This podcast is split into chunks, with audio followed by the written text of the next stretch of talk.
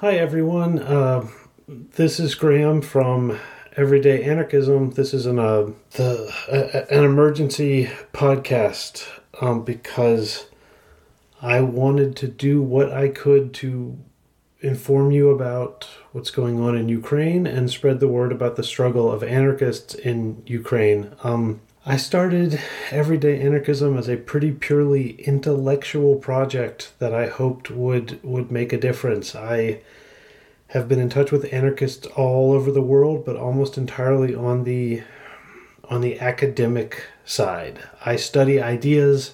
I it's not that I have done no activism, but I am a I'm an intellectual much more than I am an activist. And you know, it's so much fun to think about anarchism in in Tolkien or in science. Um, and it really matters. This stuff really matters. Thinking about anarchism is deeply important both to people's day-to-day lives in their in their workplace with their asshole bosses and their inability to have childcare and their inability to get enough food. But th- things are different right now. Things are different in Ukraine.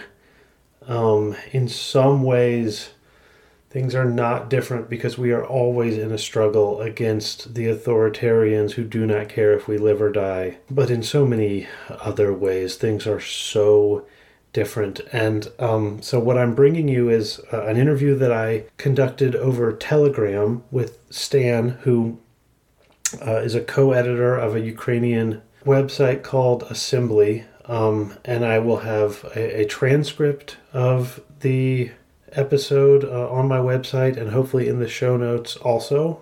Um, so you can read it uh, if it's difficult to understand. Stan, um, and just sorry, I'll I'll have all sorts of notes about Stan and his comrades. Uh, one of them died recently um, in in shelling. Uh, she was killed by Putin's forces, and that has just that has changed the sense of the conflict for me. Um, Stan devoted some of his time in these desperate circumstances to record these messages, to share them with me so I could share them with you. Uh, so please, if you have a chance, listen, um, click on the links. There's all sorts of ways that you can help out. That will also be in the show notes. Um, the regular Wednesday episodes will keep coming out. I don't I don't know what day today is, what day you're hearing this. I'm recording this on a Monday if I can, I'll get it out that same Monday. I don't know. I this is this is different. Um, this is different. I hope you are able to listen. And now you'll you'll hear my interview with Stan. I should let you know um, we weren't talking. We were not able to talk back and forth. We sent telegram messages, so we weren't speaking to each other live. We were sending each other questions and answers. Here it is. Hello to all, this is uh, Stan Kibalnik, uh, co-editor of the local online ma uh, magazine Assembly.ua. Uh, maybe you have seen our English translation on libcom.org, and we promote anarchist agenda in poor neighborhoods of Kharkov, the second uh, largest Ukrainian city from the first day of uh, Putler invasion, surrounded by Russian troops uh, from the north and east. Uh, many thanks from our crew to Graham for invitation to tell you about the actual situation here. Uh, now we continue media work, but also directly involved in emergency response, uh, both by helping humanitarian activities along with other people and by coordinating the horizontal solution of various issues through neighborhood chats. I think uh, this is the maximum uh, what we can uh, now be useful to our community. So, ready to answer. So first, can you just tell us uh, what's it like where you are and uh, in Ukraine in general? We've we have all been hearing firsthand accounts on the BBC or NPR, but I would love to just start by hearing about your experience. Okay, let's start. In general, on all fronts this week uh, has been established a certain balance, and only in Donetsk and Lugansk regions, uh, Putler military and their local proxies are slowly continuing to advance. Uh, yes, uh, in other directions, uh, both armies are strengthening their positions, uh, bringing up new forces, and preparing for further steps. Uh, several towns are totally razed to the ground, like the Aleppo in Syria. Uh, the biggest of them is Mariupol. Uh, about 2,200 civilians uh, have been killed uh, there in the two weeks of the siege. Uh, it's today figures from the city authorities. There is a similar town in our region, Izum, about 100 kilometers south of here, between Kharkov and Donbass. Uh, but as our city, the shelling uh, has become several times weaker uh, than at the beginning of this week. Uh, but in the northern and eastern districts, uh, they continue to bomb uh, residential areas, civil infrastructure, and everything they can reach. Uh, from time to time, of course, not permanently.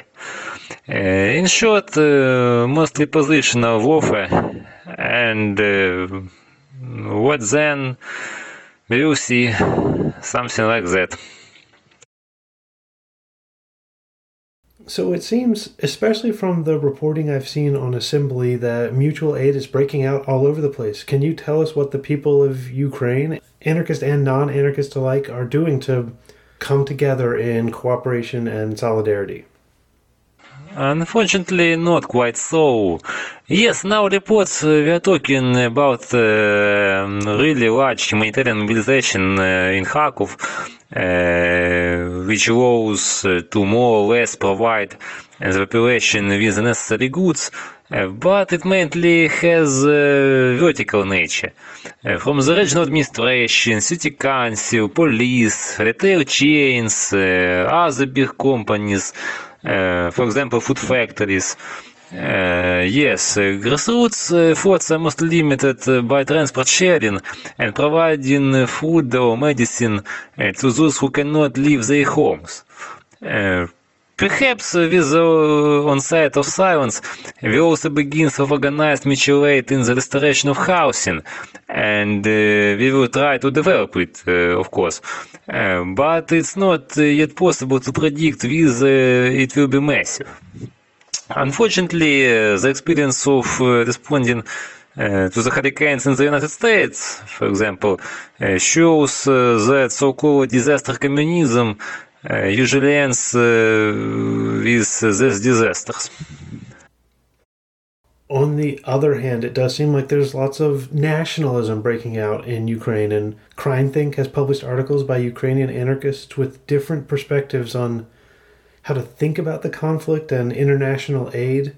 Can you tell me your perspective on this question? How are anarchists dealing with the battle against Russian imperialism, considering it can also be seen as a, a battle for Ukrainian nationalism and even a new form of Western imperialism? Concerning nationalism, it's particularly interesting question.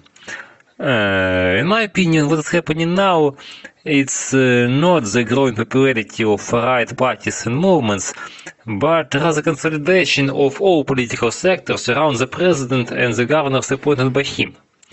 Uh, Zelensky's rating now exceeds uh, 90%, by the by. Uh, Yes, with this uh, will only lead to the strengthening of the bureaucratic hierarchy, or maybe the mass involvement in public life and the increased interest uh, in politics will eventually rise the anarchist movement, uh, like as in the USA uh, after both world wars, for example. This question uh, is still open.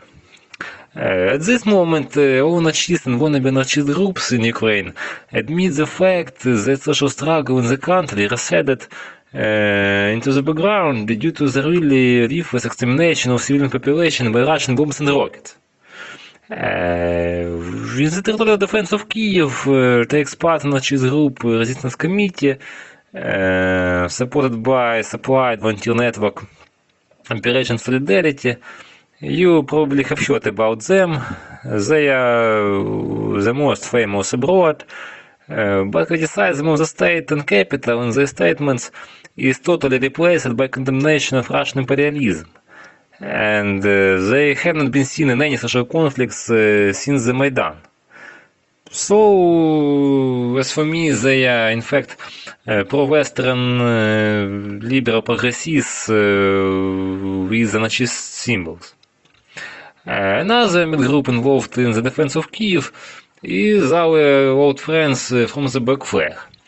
Uh, they participated in the, in the, social struggle for more than five years uh, until the last day of peace and uh, think that the need for a truce of all forces in Ukraine is only temporary on the time to stop this genocide but uh, will it not happen uh, that uh, they will only help the Ukrainian state to strengthen itself after the victory and become a dictatorship like us now in Russia?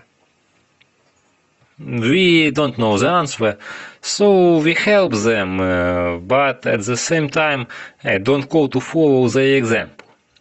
We stay uh, where we are most needed and do what we can better. In addition, if even if sure of necessity to fight in Ukrainian troops, we would not be able to do this here. In Kiev, everyone can join territorial defense, while in Kharkov, they require to have combat experience or attitude to military service by profession. Our city is uh, mostly defended uh, by the regular army, and uh, their forces uh, seems to be enough freed. Nestor Makhno is a major icon of anarchist resistance across the world. I assume he's, he's an icon like that in Ukraine. Does the struggle today in any way resemble the struggle during the Russian Civil War? Uh, about Makhno, I cannot tell you about the whole of Ukraine, but uh, our Winter Anonymous pool in uh, one of uh, the big hack of Telegram channels uh, showed that 17% of respondents would support libertarian forces in that time. But even if these people are ready to support Nazism in principle, they are afraid to even imagine making it a reality. During the civil war, the nationalist government of the Ukrainian Popular Republic uh, was an ally of uh, uh, White Guards against the radical left spectrum. Today, social revolutionaries, uh, both authoritarian and anti-authoritarian, are extremely few in, in number. Uh, so the situation is exactly the opposite of uh, what it was then. Finally, Stan, I appreciate you talking with me so much. Uh, I, what I'm wondering, and I assume my listeners are wondering, is what can we do to help? Uh, is there any specific action we can take? Is there any specific message you would like spread to the international anarchist community and anyone we can reach in the English speaking world? What can do to help? Uh, first of all, as anarchists, uh, we should tell more about the attempts uh, to fight this capitalist order uh, from below and to spread uh, such info on different languages. We need to support people in Russia persecuted for such acts. we need help to Ukrainian refugees and homeless people by all what we can. Uh, you're also welcome to send us such reports and we are happy to translate it into Russian and Ukrainian. Our media is going to work uh, on the restoration of the city social fabric uh, once the end of this nightmare and uh, you could uh, support us via our fundraising page. payment details to detail donate the Black Flag you also could find in the channel.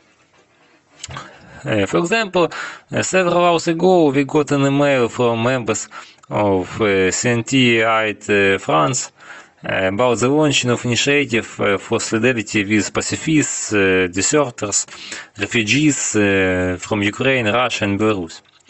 the name of the initiative is Olga Taratuta, who created the anarchist cross in Kharkov a century ago.